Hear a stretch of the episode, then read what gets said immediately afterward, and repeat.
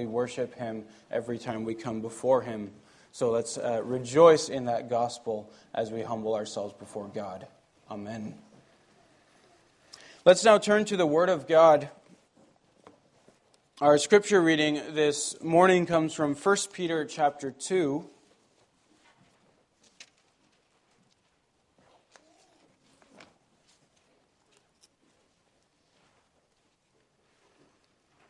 1 Peter 2, the verses 11 through 25.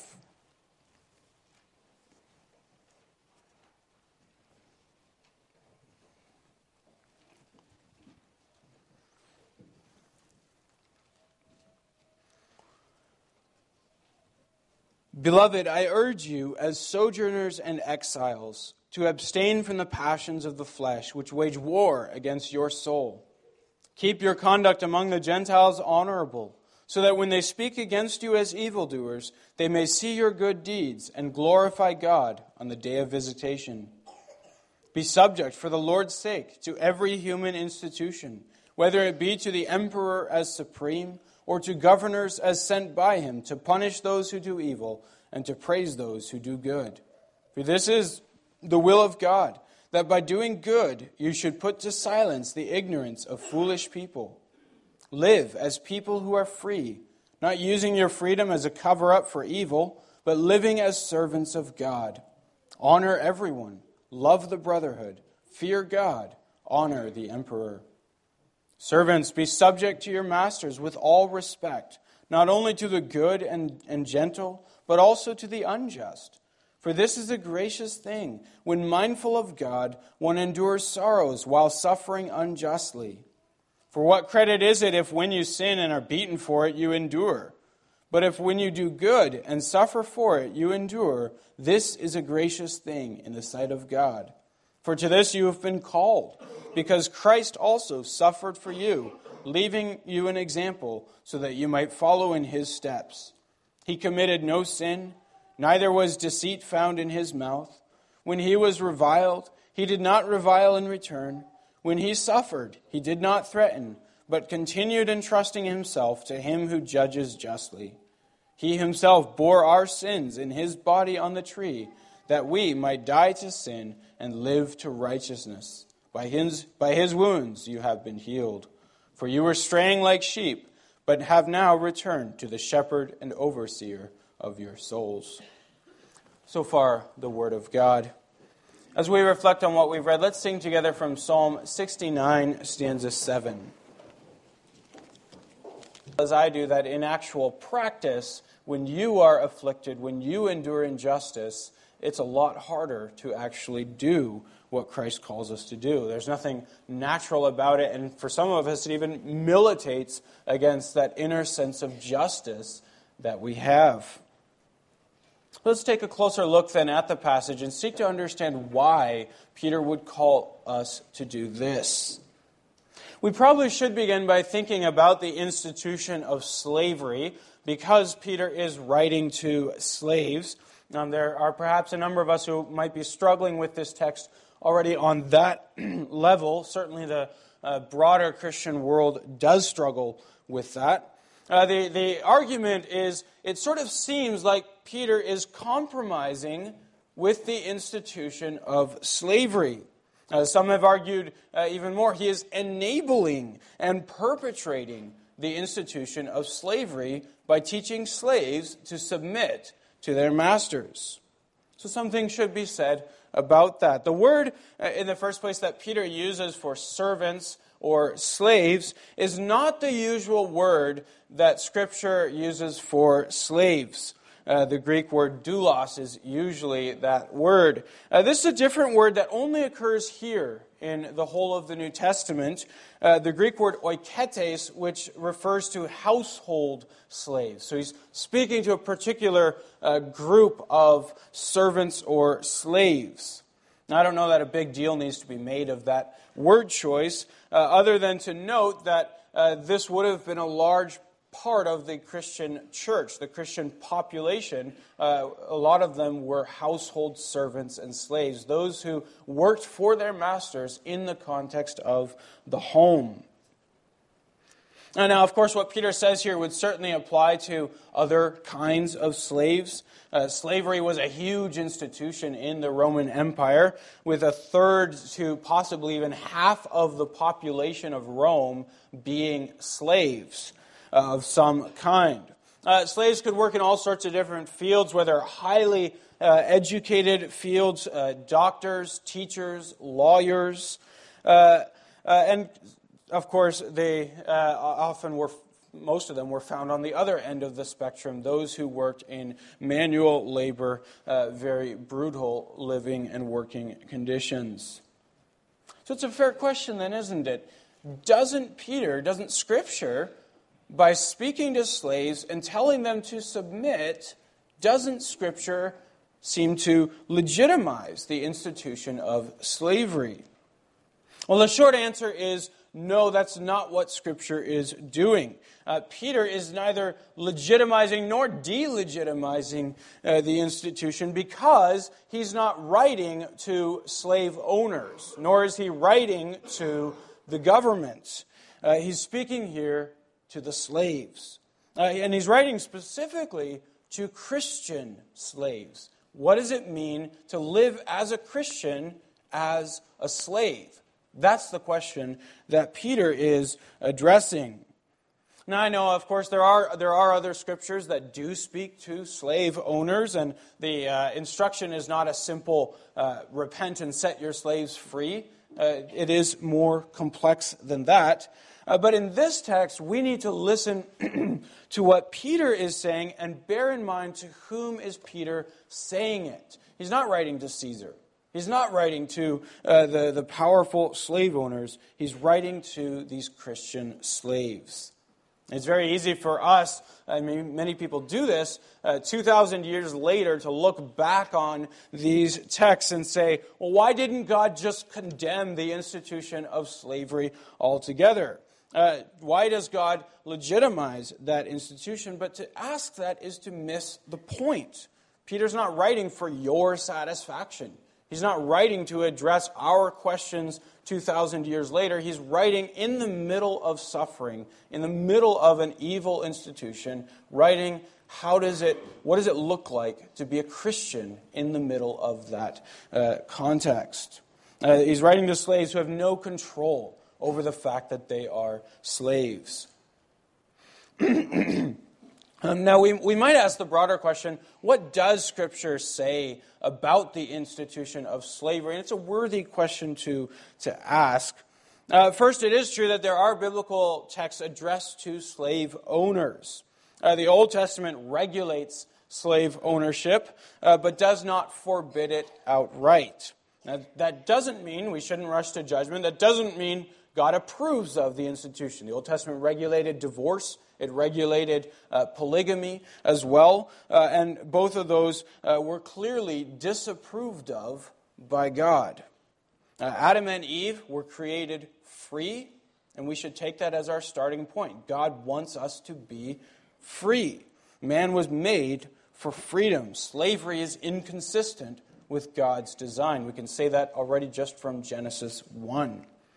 Uh, likewise, in the New Testament, there are instructions to slave owners, and it's true that they aren't as simple as just repent and set your slaves free, uh, but rather it is working with the institution for the ultimate good and freedom of your slaves. Uh, slave owners are commanded by God to treat their slaves with kindness and justice, uh, to seek their best interests, to give up threatening to remember that they too have a master in heaven.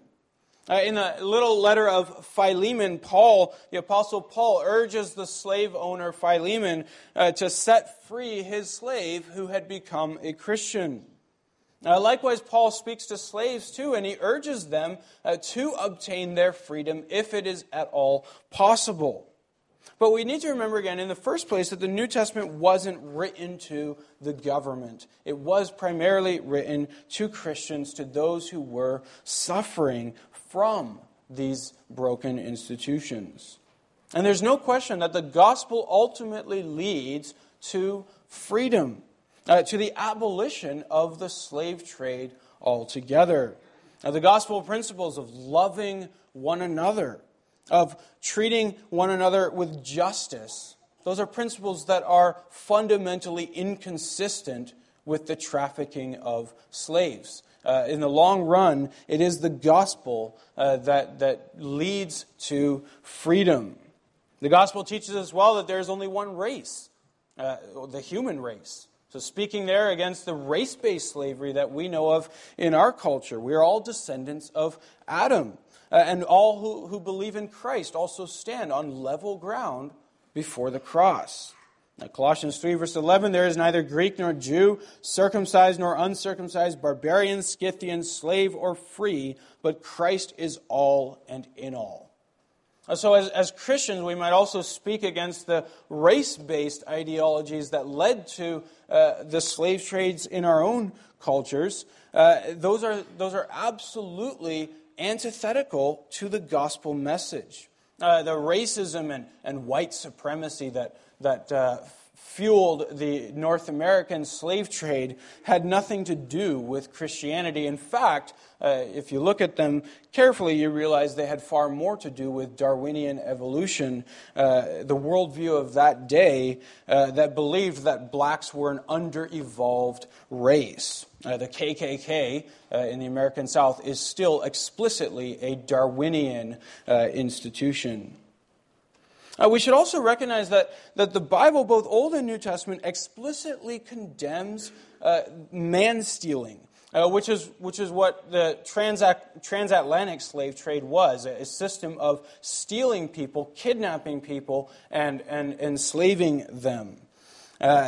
In the Old Testament, the, the uh, scriptures even place a death penalty on those who engage in such behavior. Exodus 21 Whoever steals a man and sells him, and anyone found in possession of him, shall be put to death. That wasn't a verse that was preached on very often in the 18th and 19th century uh, in America. Uh, likewise, also in the New Testament, Paul uh, writes in 1 Timothy 1, verse 9 the law is not laid down for the just, but for the lawless and disobedient, for the ungodly and sinners, for the unholy and profane, for those who strike their fathers and mothers, for murderers, the sexually immoral, men who practice homosexuality, for enslavers, for liars, for perjurers, and whatever else is contrary to sound doctrine. Uh, the, the practice of enslaving free people is explicitly condemned in Old and New Testament. Uh, so, anyways, we would be wrong then to assume by reading a text like this that Scripture simply legitimizes or supports uh, the institution of slavery. We realize the gospel, in fact, is aimed directly against those sorts of injustices. But then, coming back to our text, we have to recognize these verses were not written to answer our questions. They were written to those who were slaves in a system that they could not escape. Uh, and uh, it's in that context, then, that Peter gives these hard, hard words. Slaves, verse 18, be subject to your masters with all respect, not only to the good and gentle, but also to the unjust. I can't begin to describe uh, nor even imagine how difficult that would have been to do, to live out in Peter's day. Now, we can't begin to imagine the horrors of the slavery, uh, the system of slavery in that day. Yeah, there were some good masters, and in fact, Peter acknowledges that. There are good masters, uh, but there were also plenty of unjust masters, masters who beat, uh, he says, who beat their slaves unjustly. Peter alludes to that in verse 20. Uh, in our relatively comfortable North American uh, lives, we can't begin to imagine even what these slaves, uh, how hard it was for them to live out the gospel. Now, there were also many of them that would have had children, and their children also then would have belonged to their masters as their master's property. Uh, we can only begin to imagine the, the emotional, the painful struggles that these parents had to live with. And so, Peter's words to these Christians who find themselves in this situation is be subject to your masters with all respect, not only to the good and gentle, but also to the unjust. Those are hard words to hear. And as we hear them, we shouldn't only think of slaves 2,000 years ago. We might think today of all other contexts of unjust suffering. If, if the gospel says this to slaves, then what does the gospel say to your suffering if your suffering is unjust? Now, none of us here are slaves, to my knowledge anyway. Uh, certainly, many of us, though, do know what it's like to suffer unjustly, uh, to be unjustly attacked or treated. And so we should hear what Peter has to say. Uh, those who have employers that they feel are unjust to them, unfair, uh, hear what Peter is saying. Those who feel mistreated or betrayed by business partners, think through what Peter is saying. Uh, all of us, if we feel uh, like the government treats us unjustly, then hear what Peter is saying. Now, the first thing Peter does caution us as we think about this is be sure, be sure that when you suffer, you suffer for doing good. And it's no credit to you if you suffer for doing well. You don't get to brag about that, uh, how well you endure that suffering. It's very easy for us when, when we're suffering to assume that we must be suffering unjustly. Uh, that the suffering that I experience is nothing but the result of unfair treatment by others, uh, when in fact it may well just be the consequence of my own actions. I know, I know that that little lawyer that lives in your heart and lives in mine uh, immediately gets up and says, No, no, that's not what it's about. Uh, this suffering that I endure, this, this is unfair. They're, they're mistreating me. Well, Peter says, just think about it. Make sure that if you're suffering, it is not for your own, uh, your own wrongdoing. Uh, and let's remember here, uh, again, Peter's writing to slaves, to those who've already endured great suffering, and uh, to Christians as well who've endured persecution, and we're about to endure worse. So if Peter's willing to say that to them, make sure that your suffering's not unjust. Uh, certainly, that's something that we should uh, reflect on and give time for uh, as we think about this text ourselves. Uh, Peter still cautions them, though he knew that much of their suffering was unjust. He still says, make sure it's not because of your own actions. And so, if that's the cause of, of your suffering, if you're suffering as a result of your own wrongdoing, your, the consequences of your own actions, uh, the, the words are still true. You, you still have to bear that respectfully and submissively, uh, but that's, that's not what Peter is talking about. But sometimes what we endure really is unfair. Uh, whether it's because we're Christians uh, or, or simply because our boss, or uh, in their context, their master, is just harsh or cruel or unfair, sometimes what we endure really is unfair. And there, Peter's uh, words are be subject with all respect, not just to the fair, but also to the unfair. Now, our, our natural impulse deep, deep within us when we hear those words is, is to say, yeah, but that's not fair. How many of you children have ever heard those words in your home or maybe said those words? That's not fair. that runs deep within us. Uh, it's not fair. And as a culture, uh, we, we think a lot about that question uh, what's fair? Uh, we talk about fair wages, we talk about fair trade. Uh, and so easily we, we operate under the assumption that uh, if I'm not being treated fairly, then it's no longer fair uh, for, to, to expect me to respond with grace and kindness. Uh, if, if my pastor or my elder comes to me and says, You need to respond with grace, uh, my impulse is, Yeah, but that's not fair because look what they're doing. What Peter's saying here is, is, is not uh, be, be submissive, be respectful as long as things are fair. Saying be, be submissive and respectful when they're not fair. Uh, uh, this is where Peter then draws our attention to the gospel. He says, If when you do good and suffer for it and endure, this is a gracious thing.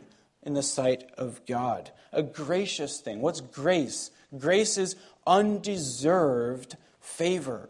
Favor or kindness that is given to those who don't deserve it. Uh, this is a gracious thing in the sight of God, for to this very thing you have been called, because Christ also suffered for you, leaving you an example that you might follow in his steps. What Peter's saying is, what Christ endured for you wasn't fair. It wasn't fair. It was as unfair and unjust and cruel as anything could ever have been. He was lied about, he was falsely accused, he was whipped, the flesh torn off of him, he was beaten, he was mocked, he was stripped naked.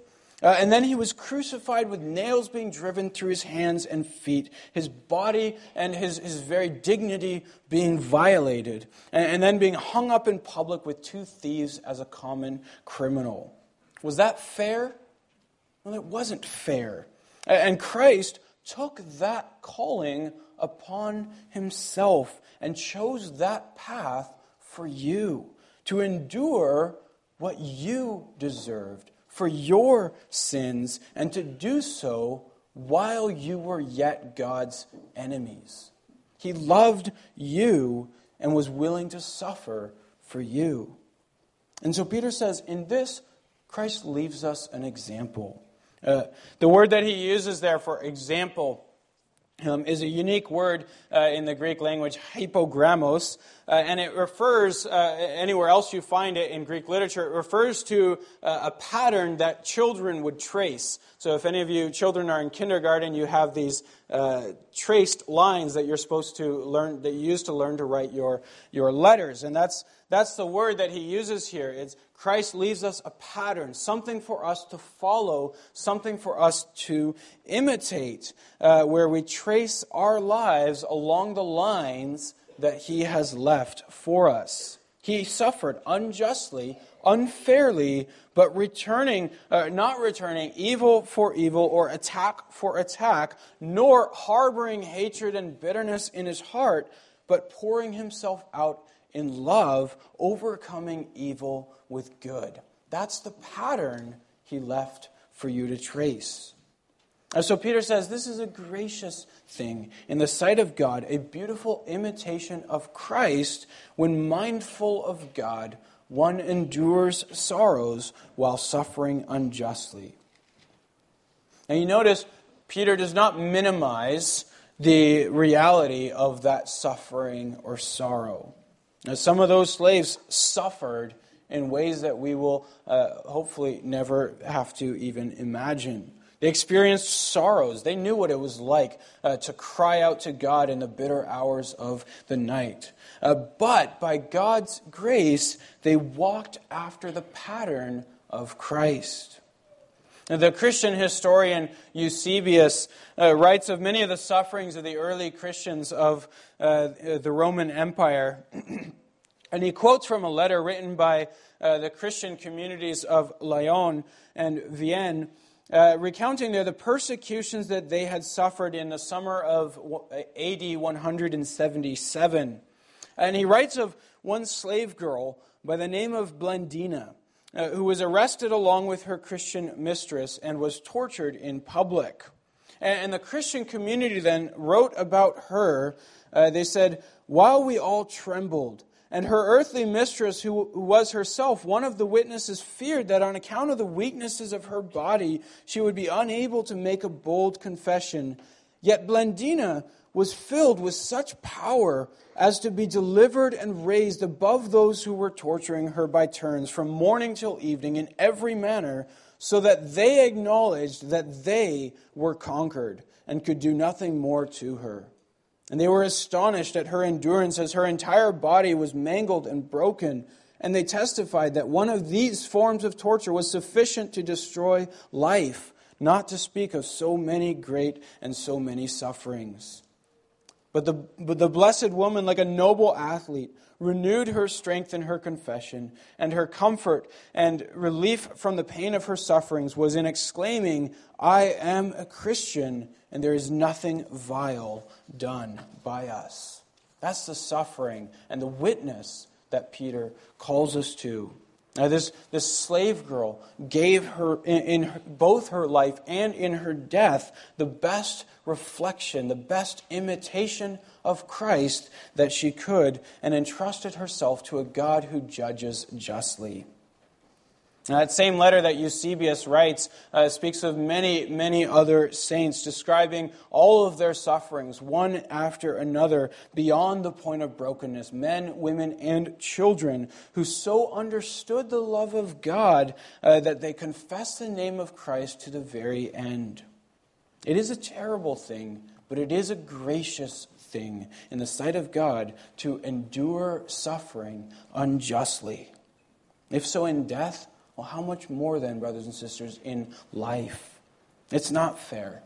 But when we suffer, and, uh, and nonetheless show mercy and respect and submission to those who treat us wrongly uh, in what is almost certainly lesser ways than these Christians were treated wrongly. Uh, it's then that we experience the perfect freedom and commendable beauty of living out the gospel life in a way that the world is unable to conquer. Just as those torturers gave up on Blandina and said, We can't conquer her, she has conquered us. Uh, let that be our testimony also to the world.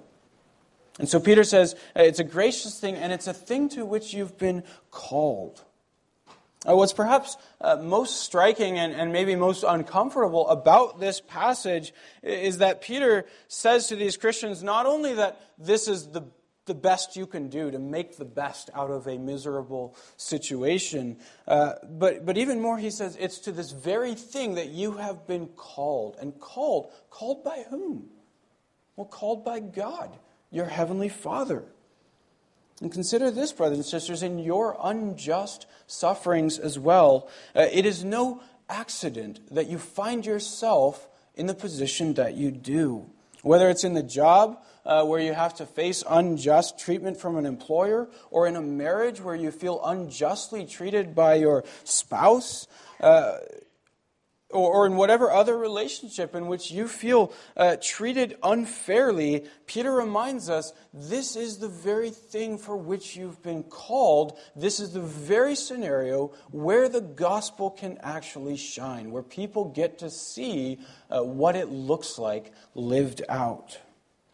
And I'm not saying, by saying that, I'm not saying uh, that if you are in an abusive relationship or an abusive marriage, that you shouldn't seek help, that you should just endure it. That's not the point that Peter's making either. Where God gives us opportunity to find help, to find healing, to find rescue, uh, of course we are called to those things. Scripture clearly teaches as much. But we are called to seek those things with the grace and the Spirit of Christ. And that's the point. Uh, the flesh seeks vengeance, the Spirit of Christ seeks peace and healing. And, and so Peter reminds us, even as we experience unfair treatment, uh, that is no accident of God's providence. God doesn't say, oops. Uh, that was his very calling for you. Now, you are there, as uncomfortable as that truth might be, you are there by the design and purpose of God who loves you, the, the same God who sent Christ to die for you and has put you in that place to shine the light of the gospel in a way that the world can see it. So, if Peter could say that to slaves, uh, and to slaves who are about to endure persecution as Christians, then how much more, brothers and sisters, would Peter not say that to you and me? It is to this that we've been called, so that in this context, as we suffer, however we might suffer, uh, we might demonstrate to those who persecute or mistreat us the same love that Christ shows to us while we were still his enemies.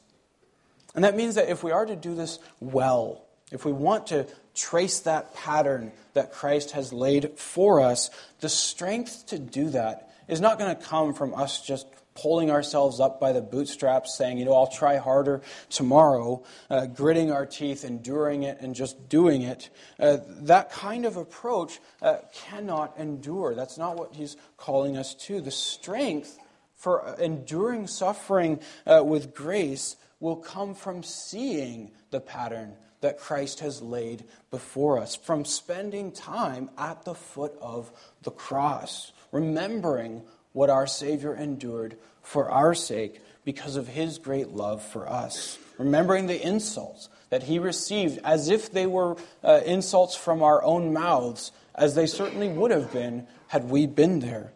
Remembering what he uh, was insulted without insulting back.